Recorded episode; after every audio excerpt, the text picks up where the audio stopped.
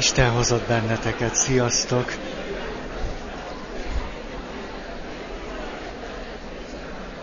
Belecsapok.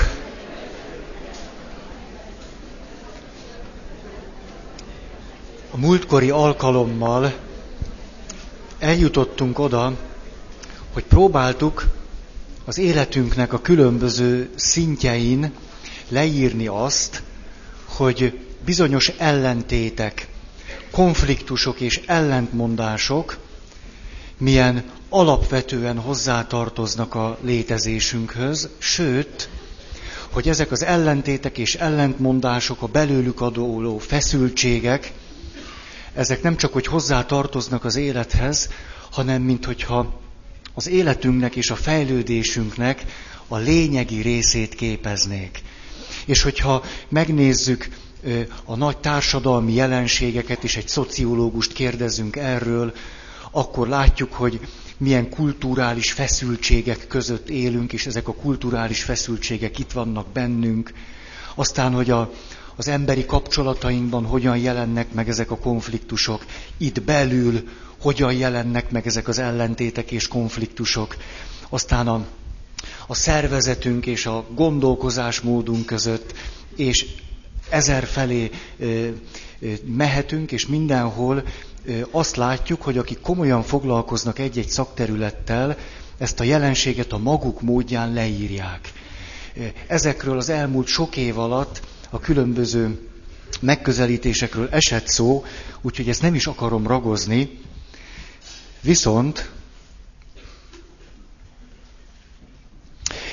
ki tudtuk mondani azt, hogy a sebzettségeink mögött, amit, hogyha valaki bővebben akar föltárni, akkor a neurózis szónál keresse, de én ezt nem fogom használni.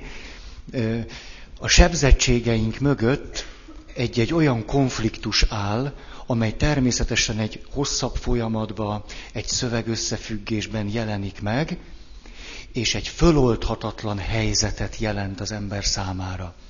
Nem vagyunk képesek egyszerre az ellentétnek a két oldalát valahogy megélni, megjeleníteni, elfogadni, eltűrni vagy elviselni, és úgy tűnik föl számunkra, hogy az egyiknek a kizárása jelenti azt a lehetőséget, hogy tovább tudjunk élni vagy fejlődni. Ezért aztán az egyiket kizárjuk, azt lehetőség szerint elfojtjuk, de az elfojtás sose sikerül jól. Vagy ha jól sikerül, akkor nem tudunk róla, mert jól sikerült. Tehát azokról tudunk, ami nem sikerült jól, és ami nem sikerült jól, akkor az kerülő úton egyszer csak jelentkezik, és hát a klasszikus leírás szerint jön egy tünet. A tünet pedig valami egészen más, mint ahol a probléma van. A tünet csak hordozza azt, hogy valahol történt egy konfliktus, amit nem tudtunk megoldani. Hát ez az az alaphelyzet, amiből kiindulunk, és beszéltünk 4 nagyon klasszikus formáról.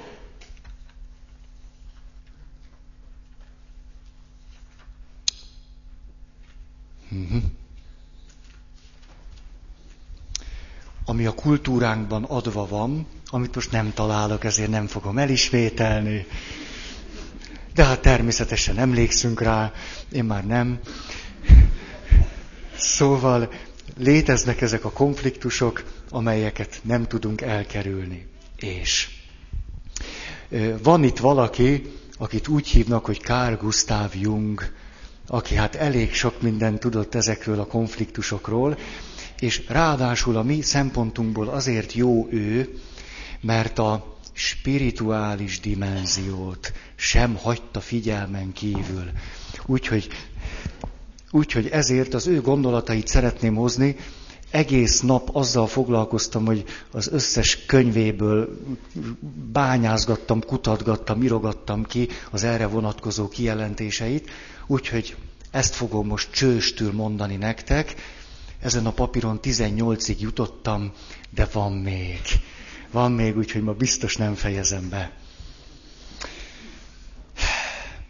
Azt mondja, ez az 1-es pont, hogy amikor fölismerjük azt, hogy egyensúlyt vesztettünk, akkor a cél, az összhang, az egyensúly, az egység helyreállítása lenne.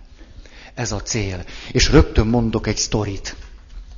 Ez egy háborús neurózis lesz. Ezt a szót most akkor már többször tényleg nem mondom.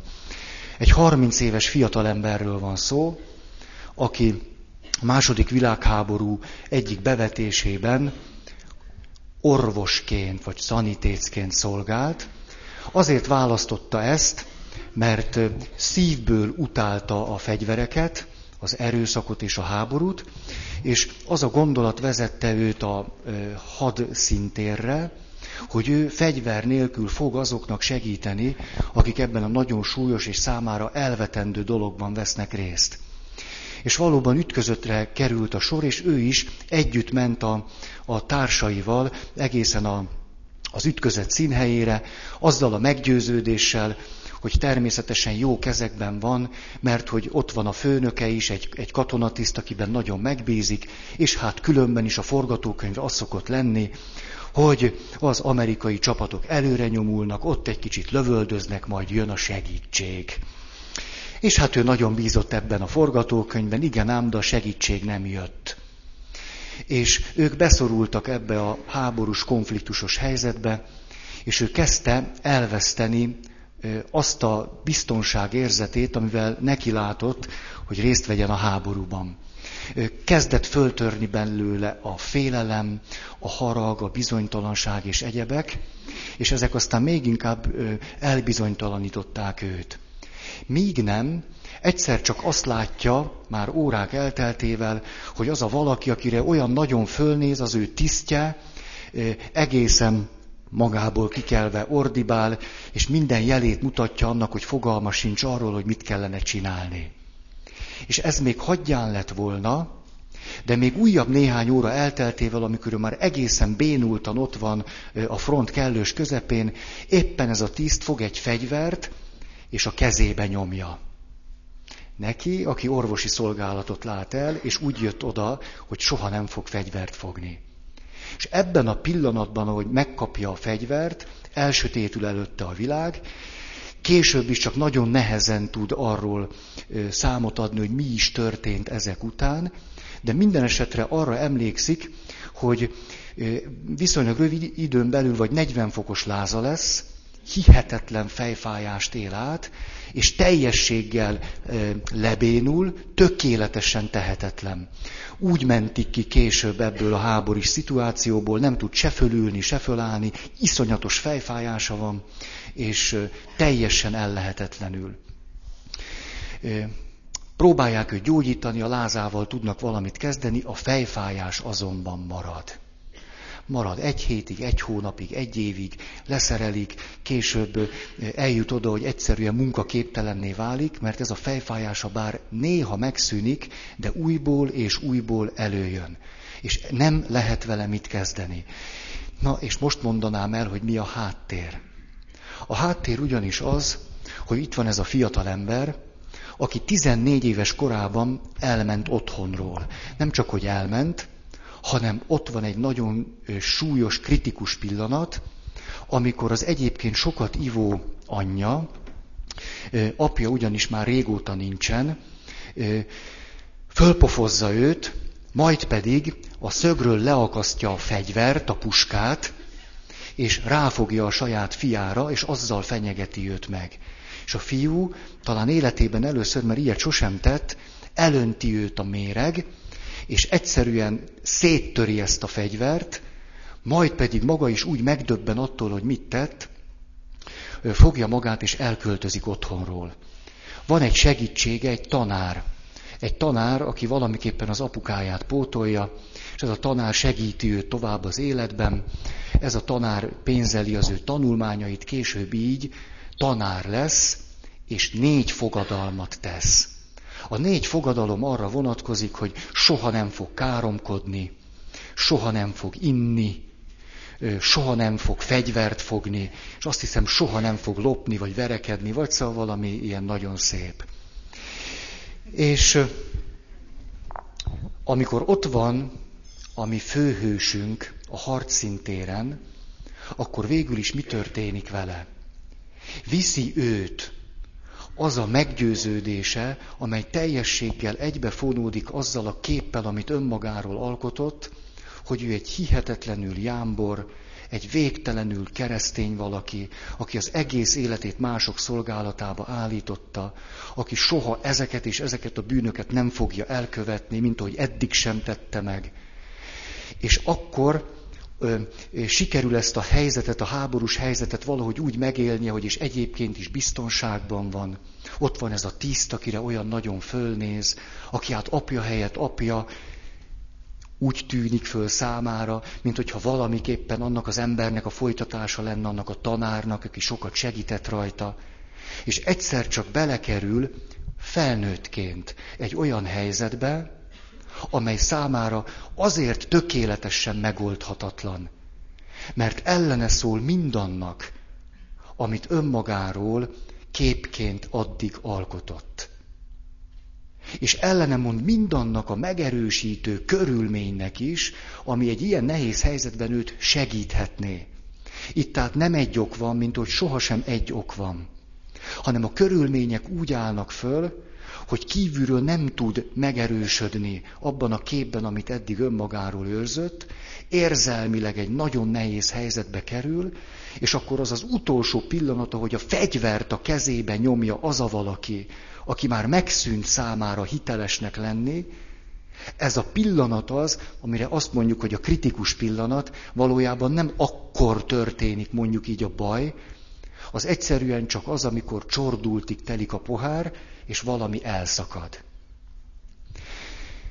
Érdemes nagyon ilyen neurotikus történeteket olvasni, azért ez egy vaskos, klasszikus, háborús neurózis. Minden esetre a fő elemek megvannak benne. Ez pedig az, hogy itt a mi főhősünk, aki addig, ameddig bele nem került ebbe a helyzetbe, tudta, hogy ő ki. Ezzel tudott azonosulni.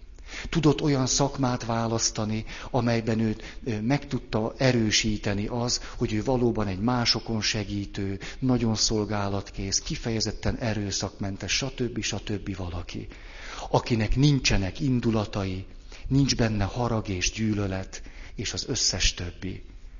És elkerül egy olyan helyzetbe, amikor az a kép, amit önmagáról eddig alkotott, nem föntartható.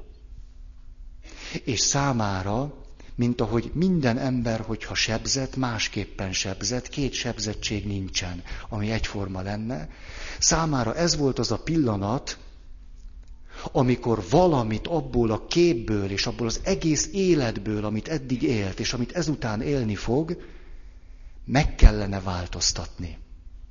Azonban ez túl nagy tehernek tűnik ott és akkor.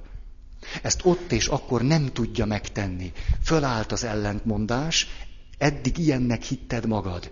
És a környezetnek a dolgai ezt megerősítették. Most a környezet egészen más, és te is valami egészen mást élsz át, mint amiről gondoltad, hogy te át tudod élni. És az ellentmondás föloldhatatlanná válik ennek a 30 éves embernek az életében, és hogy oldódik meg, hogy mégiscsak valahogy tovább tudjon létezni, jön a sebzettség. A sebzettség segít neki abban, hogy egy ilyen teljesen tehetetlen állapotban végül is valaki őt kimentse, de maga a sebzettség, ez a szorongató fejfájás már az egész jövendőbeli életében figyelmezteti őt arra, hogy van itt valami, amivel szembe kéne nézni. Valami, amivel valamit kellene csinálni. És ez tulajdonképpen a sebzettségnek az értelme. Kisebb-nagyobb ellentmondásokat képesek vagyunk elviselni, feszültségeket, ellentéteket, tudunk hamis kompromisszumokat kötni, tudjuk magunkat áltatni, ezekről majd fogok beszélni. Természetesen nem arról van szó, hogy mindig szintiszták lennénk, valahogy elevickélünk. De a sebzett ember az a valaki, akinek az életében van egy pillanat, amikor ez a lavírozás többé nem megy. És olyan dolgokat kellene egyensúlyba hozni, vagy egyáltalán először elfogadni, hogy más dolgok is vannak bennem, mint amikről eddig szerettem volna tudni, Ezeket a dolgokat többé nem képes kiszorítani. Azonban a sebzettség azt jelenti, hogy az illető még minden erőfeszítést megtesz nem tudatosan, persze aztán tudatosan is, hogy ezekkel mégse kelljen szembenézni. Hogy ne kelljen új egyensúlyt találni. Ám a különböző tünetek, mert ezek mindig tünetek, és létezik olyan, hogy szituációs neurózis. Ezért gondolom azt, hogy ez a téma mindenkit érint. Ez azt jelenti, hogy egy adott helyzet, egy adott kapcsolat, egy adott pillanat, amikor átéljük a tehetetlenséget, hitetlenséget, reményvesztettséget, stb. Vagyis, hogy éppen a tünet állandóan felszólít bennünket, mert többé nem távozik el, vagy mindig visszajön, hogy valamit egységbe kéne hozni az életünkbe, ami eddig nem volt egységben. Ezt majd szeretném kifejteni, mert itt nagyon finoman már arról is tudtam nektek beszélni, hogy ezért a sebzettség egy hatalmas lehetőség. De erről majd később bővebben. Rengeteg ellentét van az életünkben, ami valamiképpen fölszínre szeretne kerülni, és egy összhangban vagy harmóniában szeretne megjelenni és létezni bennünk. Ezek az ellentétek és feszültségek vagy már fölszínre tudtak jutni, vagy nagyon sok minden nem jutott fölszínre. Ezek rengeteg kalajmajkát okoznak az életünkben. És talán a párkapcsolat az a terület, ahol ezek az ellentétek a legkínzóbbá tudnak válni. Ezek a feszültségek, amelyek szinte feloldhatatlannak tűnnek, olyan fájdalmas valósággal tudnak megjelenni, hogy nem tudunk előlük elmenekülni. Illetve persze el lehet válni, de akkor tudjuk, nem oldottuk meg ezt az ellentétet. Valamilyen formában vissza fog köszönni. Esetleg egy másik párkapcsolatban valamit sikerült ebből lerakni, attól még a helyzetet nem oldottuk meg. Ezért például a szerelmes állapot lehet az önismeretnek egy nagyon jó tréningje. Akkor aztán rácsodálkozhatunk arra, hogy mi minden van bennünk, és annak az ellentéte is. Hogy hogyan tudunk vágyakozni, epekedni, és teljesen elborulni a szerelemtől, és azt mondani, hogy életünkben így nem szerettünk még valakit, és ugyanazt a személyt gyűlölni a szívünk mélyéig. Nem tudom, hogy ilyesmit beismertetek-e már. Ezt úgy hívják a lélektanban, az érzelmek előjelet váltanak. Az erősség megmarad, csak pozitívból lesz negatív, negatívból pozitív. Az erő ugyanaz. Minél jobban tudsz valakit szeretni, annál jobban tudod gyűlölni. Hát ezt vagy elfogadjuk, vagy nem. De azért például a bizottság együttes sok bölcsességet mondott ezen a téren is. A szerelem Jánusz arcú formáiról. Remélem ismeritek a bizottság együttest, és nem kell idéznem. Kell. Már megint itt van a szerelem, már megint izzad a tenyerem. Vagy, ez volt a szalonképes kétsoros, de a bizottság együttes tovább ment, és aztán azt mondta, jaj de jó a kedvem, ha kifolyik a nedvem. Mondhatnók azt, a szerelemben nagy ellentétek férnek meg egymással.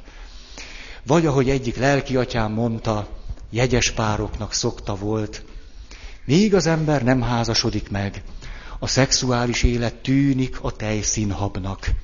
Később nagyon rágóssá tud válni. Itt pedig talán kit is idézzünk, Kispál és a borz. Csak is a halhatatlanokat idézzük meg e szent helyen. mondjuk itt ne is két sort, elég legyen csak egy. Már megint ugyanaz a bugyi. Ami jól mutatja ennek a kérdésnek a kétarcúságát. Ugye a Kispál és a borz. Nem? Hanem. Üllői úti fák. Na tessék! Akkor nehogy tudatlanul menjetek el. Tehát akkor ezt vissza kellett vonnom. Ha. Erről rengeteg mindent el lehetne mondani, de talán nem én vagyok a legkompetensebb személy. Úgyhogy beszélgessetek egymással erről. Házastársaknak különösen is ajánlom.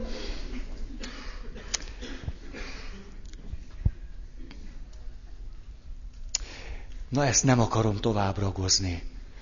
Már nem ezt a kis kitérőt, hanem ezt az első pontot.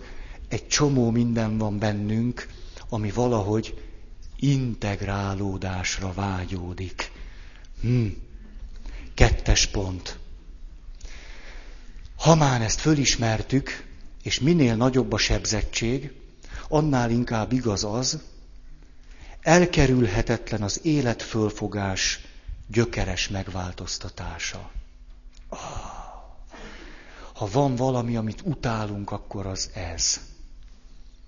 Általában elkerülhetetlen az életfölfogásunknak viszonylag radikális megváltoztatása, néha ez csak egy megtéréssel lehetséges. Szeretnék egy saját történetet, meg aztán egy másik szöveget felolvasni. A saját történet, amikor kirúgtak volt a papnevelő intézetből, akkor ez remek alkalom volt arra, hogy elgondolkodjak azon, hogy hol vagyok én. Saras, sebzett. Végül is egy történetet sikerült ezzel befejeznem. Nem kellett 6 évet töltenem a papnevelő intézetben, és volt egy évem arra, hogy pszichoanalízisre járjak. Na ez hogy hangzik nektek? De ciki. És 1 éven keresztül az analitikushoz vittem az álmaimnak a válogatott köteteit. Azért, ha az ember elkezd álmodni, tudjátok, nagyon bele lehet jönni. Nagyon. Hogyha elkezdesz rá figyelni, akkor én eljutottam oda, és ezt nem dicsekvésként mondom, hanem egyszerűen, hát ez nem olyan nehéz. 1 éjszaka 4-5 különböző álomepizód simán, simán. Most azt el tudod képzelni, mennyi idő leírni? Katasztrófa. Ezt csak úgy tudja az ember megtenni, hogy éppen kirúgták a papnevelő intézetből. Hihetetlenül jó ráér, mint például én. És ezért reggel fölkelés után volt 1 órám, másfél, hogy semmi mással ne foglalkozzak, mint az álmocskáimat írjam le, és ezt kellett folytatnom körülbelül 365 napon keresztül. Kis tósz, elég gázos kis tósz. Viszont, ha már belefogtam, akkor addig csináltam, míg valami eredménye nem lett. És rájöttem arra, iszonyatos nagy kínlódások által, hogy az álmaim egy csomó olyan dolgot hoznak fölszínre, amivel eszem ágába sem volt szembesíteni magam. Egyáltalán nem. És körülbelül 1 év kínlódásomba került az, hogy utána néhány évig jól legyek. Aztán az is elmúlt. Szóval úgy tűnik, hogy nagyon komoly változás és változtatás nélkül, hogyha ténylegesen már fölismertük, hogy itt valamit egységbe kéne fogni az életünkben, mert az lehetetlen, hogy mindig más legyen a hülye, akkor az komoly változással fog járni. A változás meg fájdalommal jár, mint a növekedés. Ti gyerekkorotokban nőttetek 1 év alatt olyan sokat, hogy fájt az összes csontotok, izmotok? Még a nem magas emberek is tudnak akkor átnőni, 10-15 centit 1 év alatt, hogy kínlódás az élet, pedig csak nősz. Ezt nem nagyon tudjuk elkerülni. A lelki növekedés ugyanilyen fájdalommal jár. És akkor Ma hoztam nektek egy prófétát. Ramcu.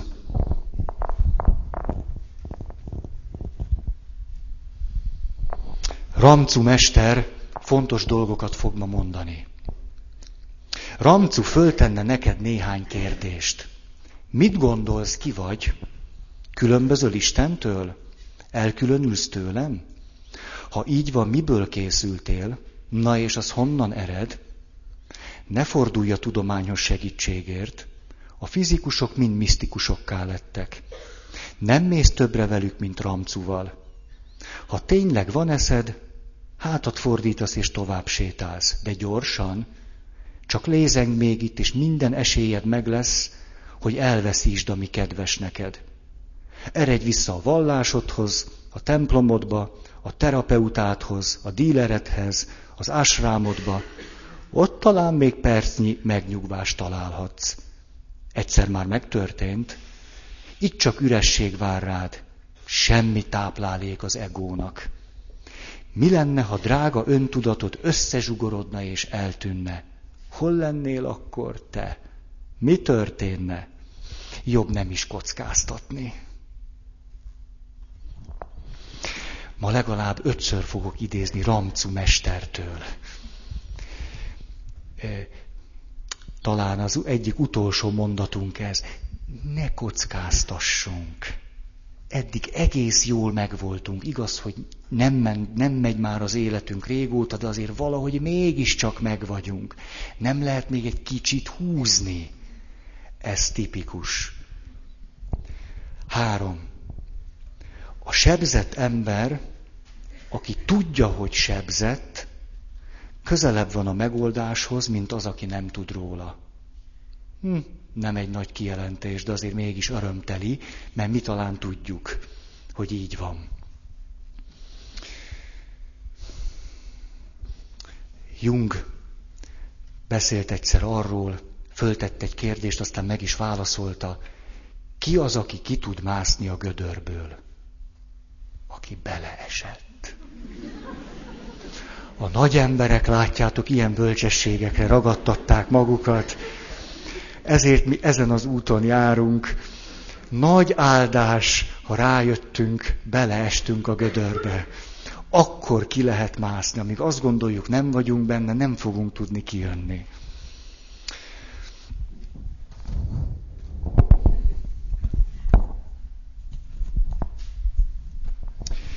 Most hadd idézzek tőle, egyetlen egyszer fogok idézni a mai alkalommal Jung mestertől, éppen ezt fogja leírni.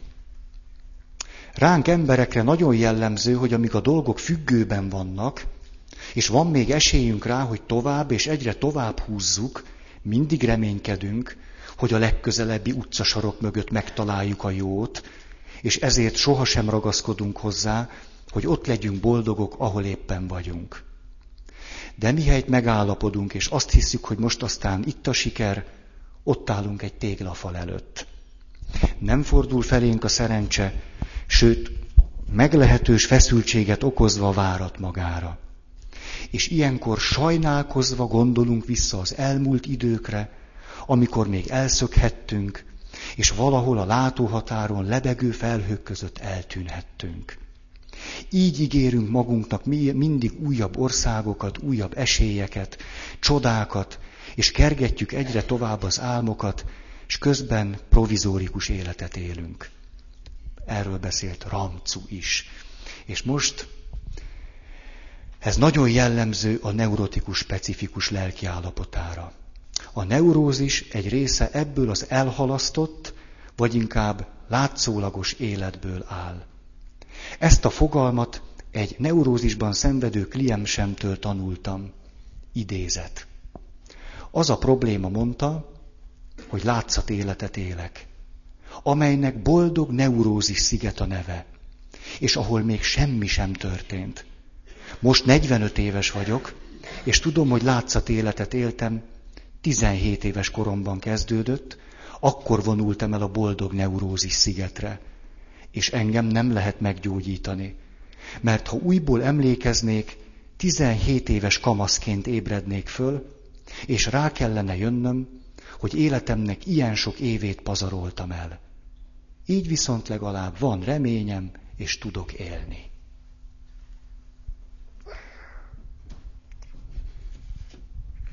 Ez elég fájdalmas, ugye?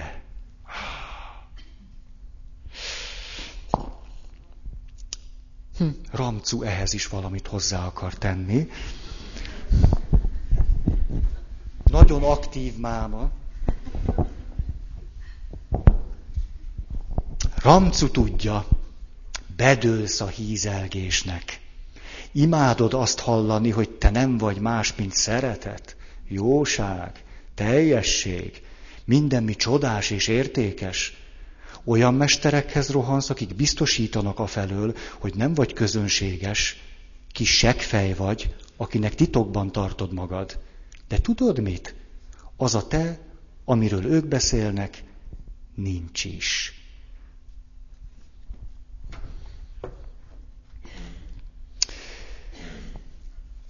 Ramcu elég durva mester. 4. A sebzett nem azért beteg, mert elvesztette a régi hitét, hanem mert nem találta meg legjobb igyekezetének új formáját. Jungnak hihetetlenül kritikus gondolatai vannak arról, hogy a legjobb hely, ahová Isten élmény elől menekülni lehet, az az egyház.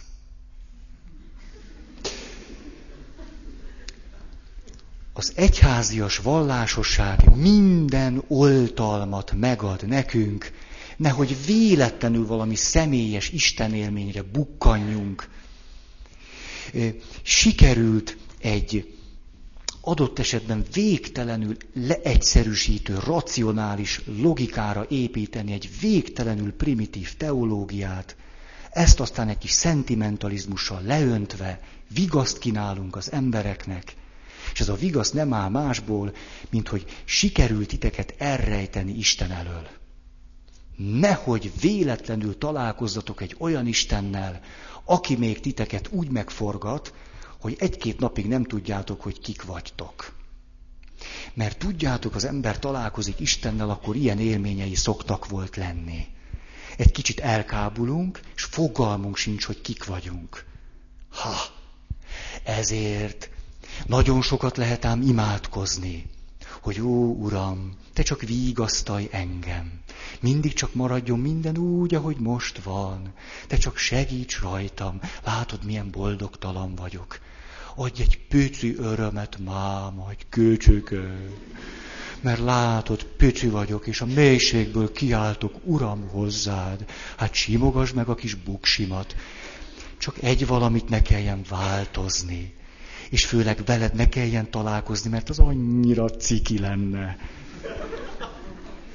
Mert még az anyámnak, de főleg a házastársamnak mondhatom azt, mosogass el te, porszívózz ki te, változz meg te. Na de Istennek, nem annyira könnyű csak úgy beszólni. Jung, amikor arról beszél, hogy az egyházban lehet a legjobban elrejtőzni egy komoly, fölforgató istenélménnyel szemben, akkor az istenélményhez ább óvó hozzágondolja azt, hogy az Isten nem a télapó, ahogy ezt Rózsa mamitól is megtanultuk. Isten nem az a jóságos télapó, amit mi gyártottunk belőle. Isten néha rettenetet kelt, fölforgat, úgy, hogy azt se tudjuk, hogy hol vagyunk. Az összes többit meg már elmondtam. Hogyha téged még Isten nem forgatott föl, nem tudom, hogy találkoztál-e vele. Ezért olyan nagyon, nagyon kétes és kétséges egy olyan egyoldalú istenképet folyamatosan közvetíteni, hogy Isten a csupa jóság, Isten a csupa szeretet, a csupa türelem, meg olyan nagy megbocsájtás. És amikor az ember eljut oda, hogy úgy kezd el misézni, hogy nem él és uralkodik mindörökkön, örökké, nem. Él és szeret mindörökkön, örökké. Az maga a katasztrófa. Amikor Istennek már nem lesz semmi kiismerhetetlen vonása, amitől egy picit is megrettennél, mint hogy egy másik ember előtt is megrettensz, ha egyszer csak mond valami olyat, amire nem számítottál. Mert már tele porcukroztad azt az egész képet, amit kialakítottál róla magadban. Egy ilyen, hát ez olyan átnevelő táboros történet. Jó, agymosás, csak olyan egyházias fajta. Ugye, most elég kritikus vagyok. Kifejezetten tiltakozom egy olyan istenkép ellen, amelyben csak ilyen szolid, babusgató vonások vannak. Hogy Istenről ne legyen más képzetem, mint hogy Jézuska. Na hát ettől hülyét kapok. Még karácsonykor is. Ezt gyakran mondom. Nincs Jézuska. Hagyjuk ezt a Jézuskázást. Kis Jézus. Na! Kis Jézus, nagy Jézus. Jézuska. Most ennél Jézuskám. Hát, na már most mi, akkor kap be, mint egy cukrot, Jézuskám. Eszem a kis bögyörődet.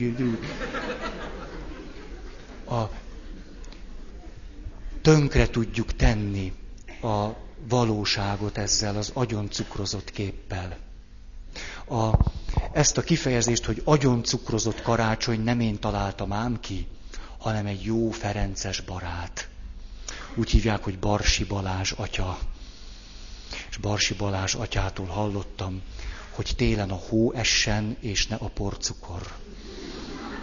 Arra az istenképre, hogy azt gondolt, ha megnyalod, csak édes lesz. Lesz az keserű is.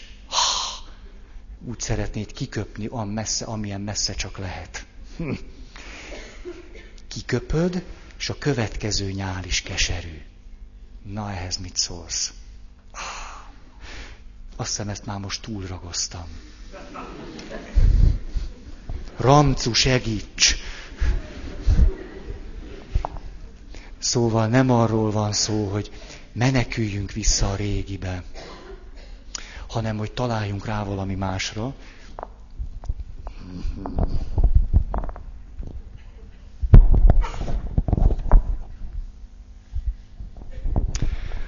Az igazságot nem is lehet kimondani, csak rámutatni lehet. Minél kidolgozottabb és ékesebb egy útjelző tábla, annál könnyebben összetéveszti az ember az úti céllal. Benneteket kivéve, ó spirituális aszkéták. Számotokra minél világosabb és egyszerűbb egy útjelző tábla, annál könnyebben tévesztitek össze a céllal.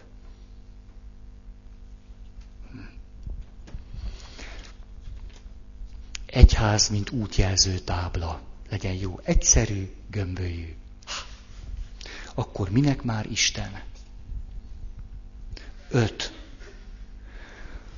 A szenvedés alapja, ami a sebzettségben fakad, vagy sebzettségből fakad, a szellemi tétlenség és a lelki meddőség. Vagyis úgy tűnik, hogy a seb állandóan arra figyelmeztet bennünket, hogy csináljunk valamit. Hogy kezdjünk el valamit kezdeni magunkkal. Azt mondja, a szellem minden valamire való alkotása a szenvedésből fakad. A megoldást a sebzettségből csak intenzív szenvedés által találjuk meg. És akkor a legszebb mondat, ezt idézet, a szenvedés mutatja meg, hogy mennyire vagyunk elviselhetetlenek magunk számára. Ez egy zseniális mondat. Valószínű, hogy el kéne jutni oda, hogy annyira elviselhetetlenek vagyunk magunk számára, hogy ezt nem bírjuk tovább elviselni. És akkor kezdünk bele valami változásba.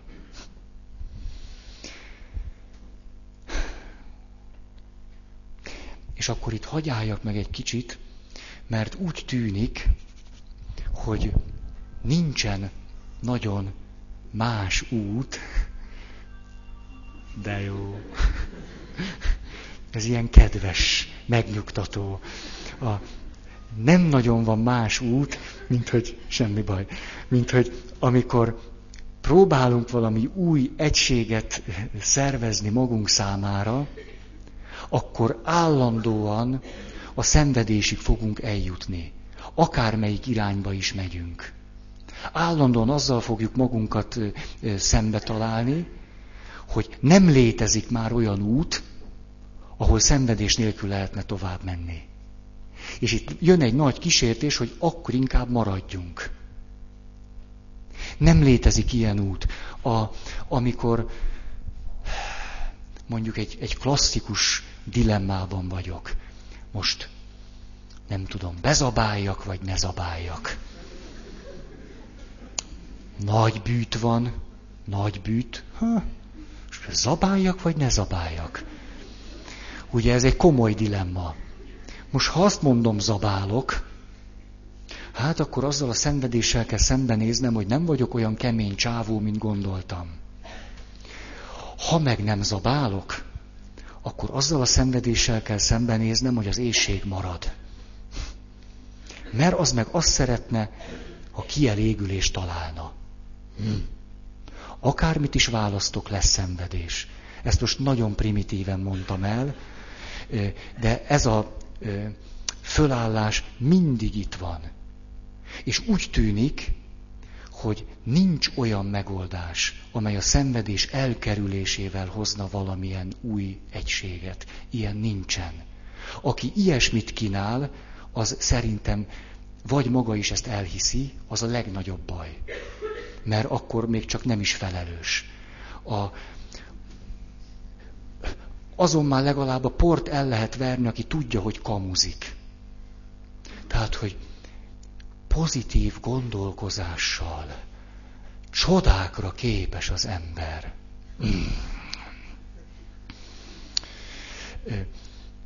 Na, ezt se ragozom tovább. Jézusnak az a két sora, aki meg akarja menteni az életét, elveszíti azt. De aki elveszíti, én értem, az megtalálja azt. Nem, ennél nem tudok erről többet mondani.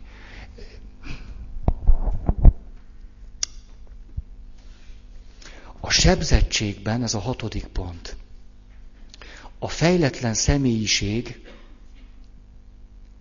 egy értékes darabja rejtőzik. Éppen a sebzettségben van valami a léleknek nagyon fontos darabkája, amire, hogyha nem akarom ezt elkerülni, hanem megnézem, hogy mi az, akkor rá fogok tudni találni. Pontosan ugyanúgy, mint hogy annak a 30 éves fiatalembernek, ha végre szembe merne nézni azzal, hogy ő nem az a jámbor 30 éves tanár, aki soha nem tudna senkit sem bántani. Ha ezzel merne szembenézni, ez persze szenvedéssel járna, akkor találhatna valamilyen megoldást. A kincs pedig az, hogy van benne egy csomó életerő, egy csomó életösztön, hogy az ő élete is fontos, hogy joga van azt megvédeni, önmagáért kiállni, és az összes többi. Mert így maga tehetetlen, bénán, egy hordágyon kell majd mindenhova hurcolni. És hivatkozhat egy életen keresztül arra, hogy fáj a feje. Itt tehát életerők és kincsek vannak. Csak először nem a kincs jön szembe, hanem a fájdalom. Először mindig valami olyan jön szembe, amit a legjobban utálunk.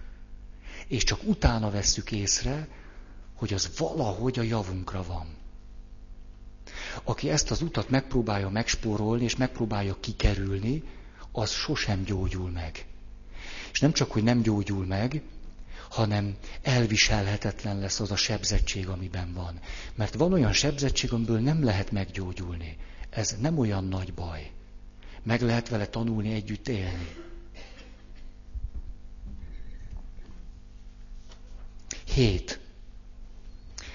A sebzettség egyoldalú fejlődést eredményez. Ez nyilvánvaló következtetés. Mert hiszen valamit sikerült elfojtani, valamivel nem nézek szembe, ezért fejlődök, de egyoldalúan. Ezért van az, hogy mindig rosszabbul leszek, és magától nem oldódik meg, ha csak Isten közben nem lép. Ilyesmi van. Ezért mondja Jung nagyon-nagyon, hogy a személyiségnek azt az oldalát kellene erősíteni még akkor is, hogyha nem vagyok rosszul, ami a leggyöngébb. Ezt Jung hihetetlenül sok helyen elmondja. Miért kell megvárni azt, míg tényleg komolyabban sebzett nem leszek? Nem kell megvárni. A legjobb a prevenció. Ez azt jelenti, hogy megnézem, hogy mi a leggyengébb oldalam, és próbálok azzal valamit kezdeni. És miközben kezdek vele valamit, rájövök, hogy van még annál is gyöngébb oldalam. Ezért mondta Jung azt, hogy a vallások pszichoterápiás rendszerek. Azért, és nagyon-nagyon nagyra értékelte a katolikus vallást, mert azt mondta, hogy a gyónásnak a rendszeres gyakorlása az életgyógyító mechanizmus. Mert egy tisztességes gyónásban szembenézek a leggyöngébb oldalaimmal. És ha ezt rendszeresen megteszem, bár nem azért teszem meg, hogy egészséges legyek, nem ezért teszem meg, és mégis plusz még egészséget is kapok, lelki egészséget, ami meg kihat a testemre. Ezért mi nagy okosan mondhatjuk azt, hogy gyónás, micsoda baromság, pont majd egy papnak fogom elmondani. Most akkor itt mondhatom azt is, azért eléggé más az a szembenézés, amit úgy teszek meg, hogy közben Isten is jelen van, meg egy ember is. Mint az a szembenézés, amiben úgy áltatom magam, hogy jaj, hát én ezt a poharat én az utolsó cseppig kiittam. Na ne beszélj már! Amikor egy élő ember előtt kell megfogalmazni. És miközben mondod a mondatot, rájössz, hogy kamuzol. Az a kemény, nem? Gyóntatok már? Ha csak, mikor mondod és érzed, hogy ez a mondat se oda ment, ahova szántad. Ez a mondat meg még csak nem is onnan indult. A nem jóját. Hogy olyan, azt hiszem ezt egyszer már mondtam, van olyan formája a gyónásnak, egy-két embertől szoktam csak ezt hallani, hihetetlenül tisztelem őket érte, amikor azt mondja, hogy vádolom magamat azzal. Na ez szép, ez jó, ez jól kezdődik ez a mondat. Nem arról van szó, hogy magamat beletiplom a sárba, csak valamit elég keményen kimondok magamról. Ott és akkor egy gazember voltam. Még az is akartam lenni. És nem akartam más lenni.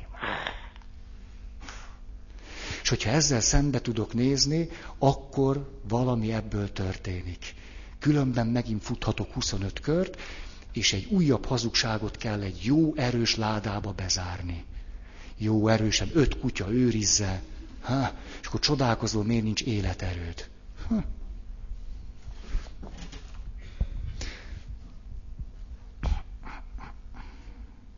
A sebzettség... Ja nem. Hát tessék, Ramcu megint szólni akar.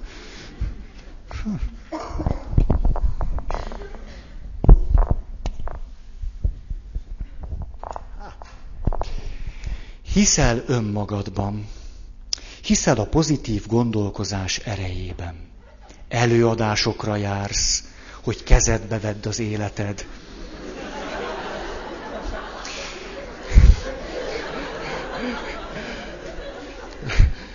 Na most, hogy elhiggyétek, hogy ez van ideírva, oda megyek mondjuk Zsófihoz, hogy olvassa el ezt a néhány sort, már nem hangosan, csak hogy tényleg, ja szemüveg, akkor Jánosnak odaadom, jó? Neked majd utána.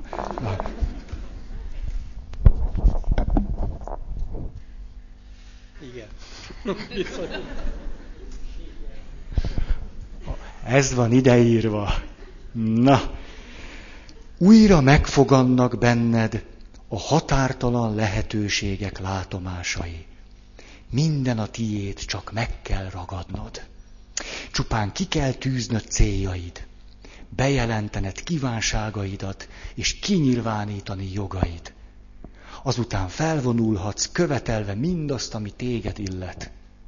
Ramcu föltenne neked egy kérdést. Most éppen mibe csúszott hiba? Ugye utaljunk vissza arra a pontra, hogy radikális változás nélkül nem nagyon megy. Na, a sebzettség eredete általában a gyerekkorra nyúlik vissza. Vagy legalábbis mindenképpen vannak olyan elemei, még hogyha 30 éves katonáról van szó, 14 éves serdülőről, 50 éves asszonyról, tök mindegy. Valami eredete tű szokott lenni.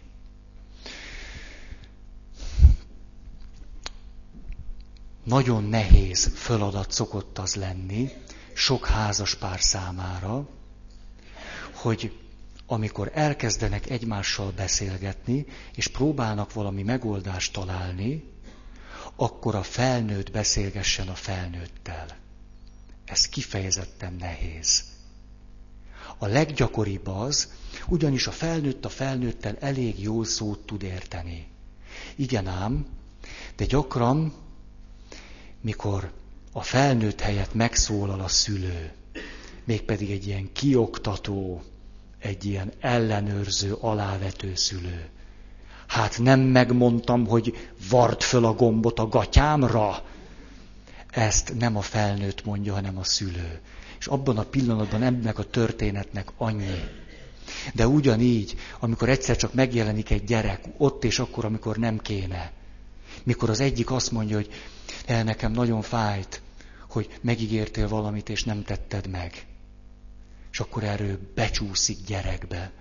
Jaj, de tudod, hogy nem szándékosan csináltam. És akkor egyszer csak itt van egy kisgyerek. Most már mit csináljunk vele? Jaj, meg szeretgetni kell. Érdemes egyszer azon elvívódni, hogy amikor mondjuk valakivel nem tudtok zöldágra vergődni, párkapcsolat a legjobb terület, hogy hol történik az meg, hogy egyszer csak eltűnik a felnőtt, és megjelenik a szülő vagy a gyerek. És a gyerek oltalmat kíván, vagy lázad. A szülő meg jaj, elkezdi óvni, védeni. Tudjátok, milyen gyakori az, hogy elkezdődne egy változás, és rögtön meg akarjuk a másikat óvni tőle. Meg akarjuk magunkat óvni. Önmagunkban is ezt le tudjuk játszani. Érzem, hogy most talán tudnék valamit alakulni. És utána azt mondom, hogy nem, hát ez olyan sok szenvedéssel járna. Ezt igazán Isten sem kéri tőled. Nem, hát különben is várd ki, nem sokára vége lesz a nagyböjtnek. És akkor utána biztos lehetsz benne, hogy ez tőled nem kéri. Hát hiszen a kereszténység lényege nem az, hogy boldogok legyünk. Hát de.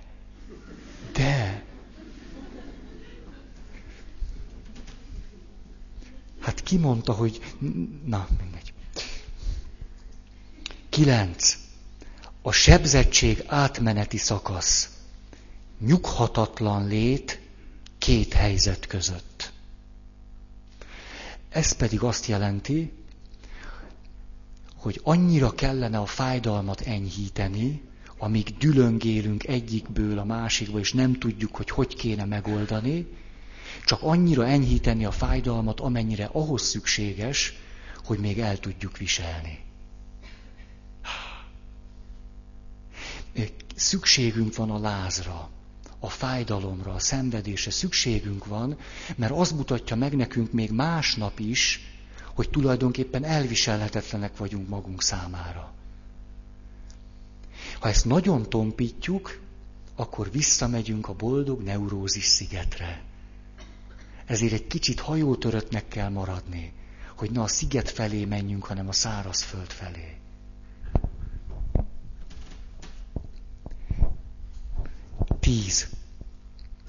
A sebzettség kísérlet az öngyógyításra. Ez egy olyan fontos mondat, mert eddig nagyon durvábbakból mondtam. A sebzettség kísérlet az öngyógyításra. Hiszen a sebzettség adja éppen azt a lehetőséget, ha csinálsz vele valamit, akkor jobb lesz az életed.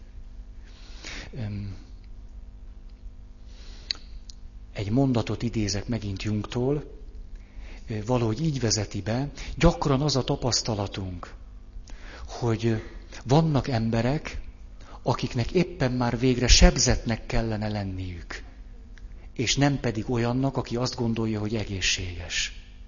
És akkor ír egy ilyen mondatot, hála Istennek rá tudta szánni magát, hogy neurotikus legyen. Ez azt jelenti, tett egy lépést. Hamvas Béla meg azt mondja, tett egy lépést abba az irányba, hogy az élethazugságot, a léthazugságot felszámolja. Azután, hogyha a sebzettség nem múlik, hanem marad. Itt megint csak utalok arra, van olyan sebzettség, amiből nem gyógyulunk meg. Soha. Legjobb példa Pál apostol. Pál apostol többször könyörgött Istenhez a fejfájását. Gyógyítaná meg. És a jó Isten miközben eltette a porcukrot, és eltette a kristálycukrot, és eltette a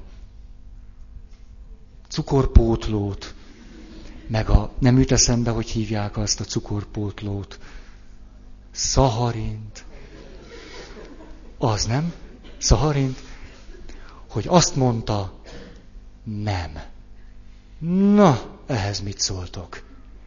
És tudjátok, itt rá tud az ember ébredni valamire, hogy például a Szentírásban sosem olvassuk azt, én vagyok az egészség istene. Hoppá, hoppá! Olyat lehet olvasni, én vagyok az élet istene, meg a halálé.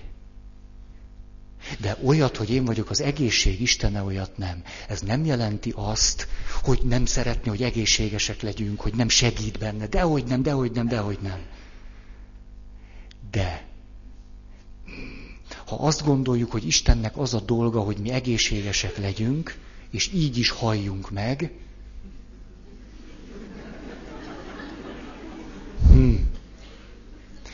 kedves bácsinál jártam a kórházba most pénteken, ugye haza szeretne menni. Hát mit csinál egy bácsi, amikor haza szeretne menni, de 90 éves? Hát mit csinál? Elég nehezen kell föl az ágyból, de erőt vesz magán, és azt mondja, kedves főorvos úr, nem fáj semmim.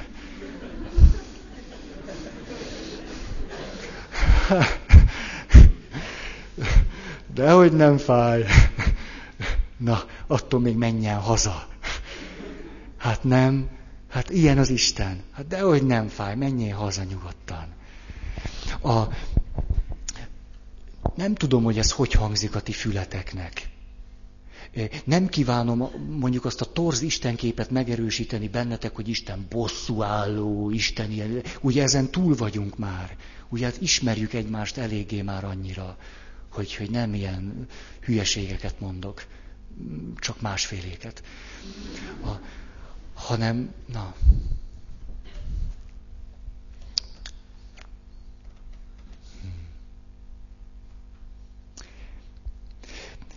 Amikor egy bizonyos sebzettségtől nem tudunk megszabadulni, akkor az például rá tud bennünket venni arra, hogy leszámoljunk azokkal az ideálokkal, amiket magunkkal kapcsolatban szeretünk magunkhoz kötni.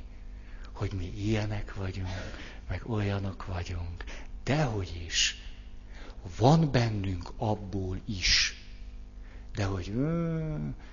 A farizeusnak a tragédiája az, hogy azt gondolja, hogy olyan, amilyennek látszik. ez a farizeus csődje. És amikor ezt nagyon elhiszi magáról, akkor pedig azt gondolja, hogy minden erővel olyannak kellene lennie, amilyennek hiszi, hogy ő az. Ez óriási tévedés, mert a farizeus azt gondolja benne, árnyéka sincs az árnyéknak. Úgy nem, hát ő jó. Jézus milyen következetességgel elhárította magától. Jó mester, mondd, mit tegyek, hogy üdvözüljek? És a jó mester azt mondta, senki se jó. Hagyjál engem ezzel. Senki se jó, beleértve engemet is. Isten az jó, de többit azt ez nem azt jelenti, hogy nincs bennünk a jó, hogy nem tudunk jók lenni, de... Tudjátok, mit mondtak régen? Hogy kinek nincs árnyéka? A halottnak, annak nincsen. Igen, amikor visszajön. Onnan lehet tudni, hogy kísértet. Tehát, hogyha kísértetek akarunk lenni, akkor gondoljuk nyugodtan, hogy nekünk bennünk nincs, az nem. Pont az nem. Micsoda? Na, hát ezt nem is ismerem. Mondd el még egyszer, hogy nem. Hogy én a cserebogárnak a szárnyát gyerekkorban, de hogy is, az a tesóm volt, amit mi? Hogy én bepisíltem? Tudod, ki pisílt be? Az nem én voltam.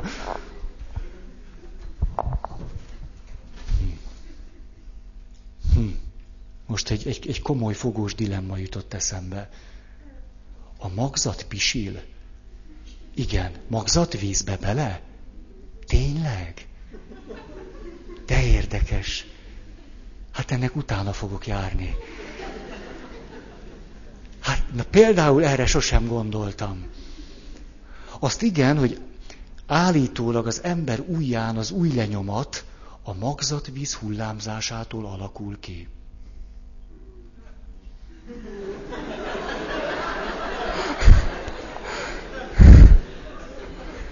Na jó.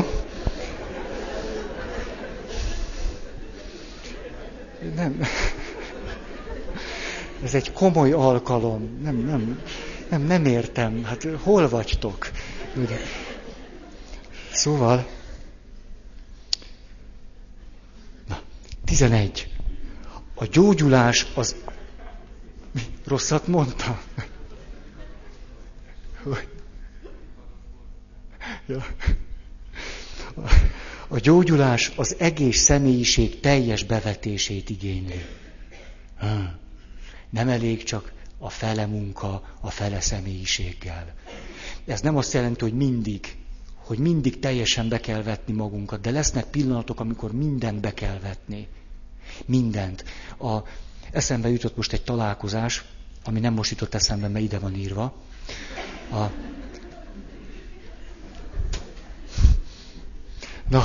Hogy beszélgetek egy házas párral. Csupa ilyen történetem van, hát mint az egész életem ebből állna, hogy hát házasodtam volna meg, nem? Akkor biztos pappal beszélgetnék. Hát úgy látszik, ez így megy, hát és majd ezen is elgondolkozom. Na, Feri, már most tessék már. Szóval beszélgetek egy házaspárral, és akkor azt mondja az egyikük, hogy hát, hogy ő vele mindig az történik, hogy amikor ő szeretne valamit, akkor mindig letorkolja a házastársa, és hogy amikor belekezdene valamibe, akkor házastársa mindig belé forrasztja a szót, és hogy mondja, én is, puf, belevágtam a mondatába. Na, azért annyi lélek jelenlétem volt, hogy az úgy fölismertem, hogy na, most sikerült vele pont megcsinálni azt. Hát ez jó van, Feri, jó vagy. És láttam abban a pillanatban, hogy lehúzták a redőnyt az arcán, így, Ő is tudta, meg én is tudtam, de hát ez a lélek jelenlétem nem volt annyira merész, hogy ezt így rögtön tudjam is mondani, hanem hát... Tudjátok, hát ahogy egy ilyen szituációs neurózis. Ú, de gáz. Ugye 2 percig nem hallottam, mit mond, tudod, csak... Közben meg... Na hát aztán ugye, még jó, hogy 1,5 óra volt, ugye egy... Kicsit magamhoz tértem 1 óra múlva, és akkor mondom neki, hogy tehát mit szóltál te ahhoz, hogy én éppen megcsináltam veled azt, amiről beszéltél, pont akkor, amikor arról beszéltél, hogy... És akkor azt mondja, hogy nem volt gáz egyáltalán. Na, szerepet cseréltünk, ugye rögtön, és akkor itt én már jól voltam, most ő volt rosszul, ugye, úgyhogy akkor adtam még egy pofont, mondom neki, te... megdögöllök itten nyomban, hogyha te nem voltál rám dühös. Szerintem te dühös voltál rám, én láttam a te arcodat. Ha te ott és akkor mondtad volna, valami olyasmit mondtál volna, hogy na, ott... Na és akkor ezt sikerült úgy elmondanom, meg ő is akkor már ugye eltelt 1-2 perc, és akkor azt mondja, hát ez pont így volt. Én olyan dühös lettem rád, és azt gondoltam, hogy soha többet nem jövök ide. Menj te a búbánatba. És az a pillanat, amikor egyszer csak én a segítő, ugye jön a házaspár, akinek problémája van. Micsoda kényelmes, nem így ülök, parancsoljatok, mit hoztatok? Kávét, teát, cukor, citrom, valami. Ugye így ülök, és én, hát én persze, hát én vagyok az okos tojás, nem? Én persze. Én... És amikor ez a beszélgetés, és nincs olyan beszélgetés, vagy nagyon ritka, hogy egyszer csak velem ne forduljon meg a világ. Hát persze, hogy megfordul. És egyszer csak én leszek az, aki segítségre szorulok, de nagyon. És a segítség csak onnan jön, hogy beismerem, hogy valamit vagy elszúrtam, vagy nem tudtam, vagy pont az ellenkezőit csináltam, vagy azt se tudom, mit csináltam. Vagy valamit beismerek. És akkor az az a pillanat, amikor úgy kell oda tennem magam, mint addig nem. Muszáj. Ott akkor teljes személyiség, teljes bevetés. Akkor is, ha fáj. És hát persze, hogy fáj. Ha! Lemászni abból a kényelmes szerepből. A kinek nem fáj, hogy igen, volt máskor is. Most ezeket az okos kérdéseket tudnám mondani persze napestig. De nem. Szóval lehetetlen, hogy még egy ilyen helyzetben is volt egy ilyen látszólagos biztonságban osztod az észt, ne kelljen bevetned magad. Ha nem veted be magad, az az egész annyit ér. Annyit, semennyit se. Pont ott akadunk el, ahol én elakadok. Az, aki jött hozzám, simán tudna tovább menni, de én nem megyek tovább.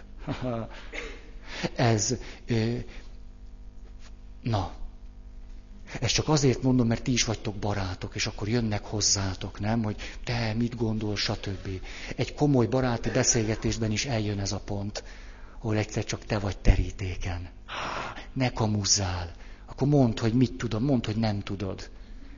Olyan felszabadítóan lehetetlennek lenni egy ilyen helyzetben.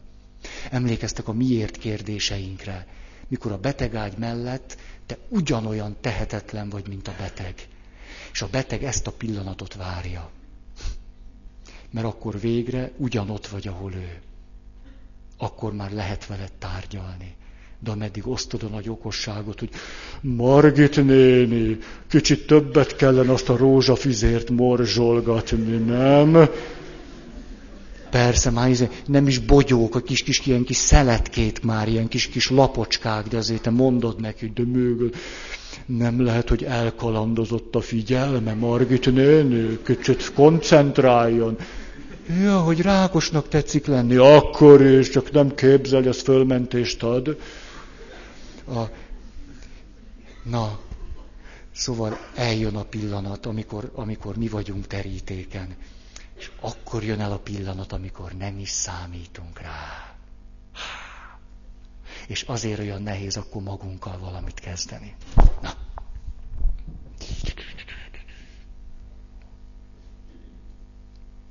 Ha. Ramcu.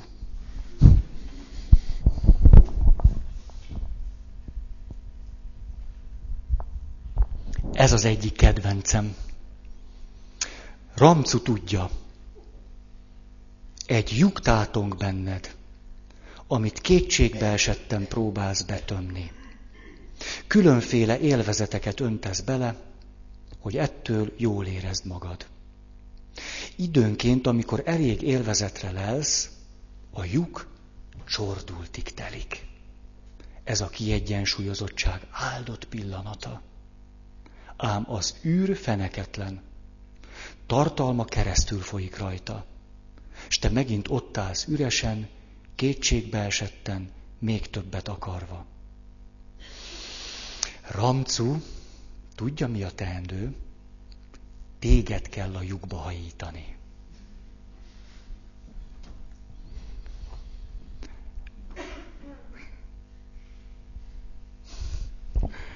Akkor most befejeztem. 1 perccel előbb. Van-e valakinek hirdetnivalója?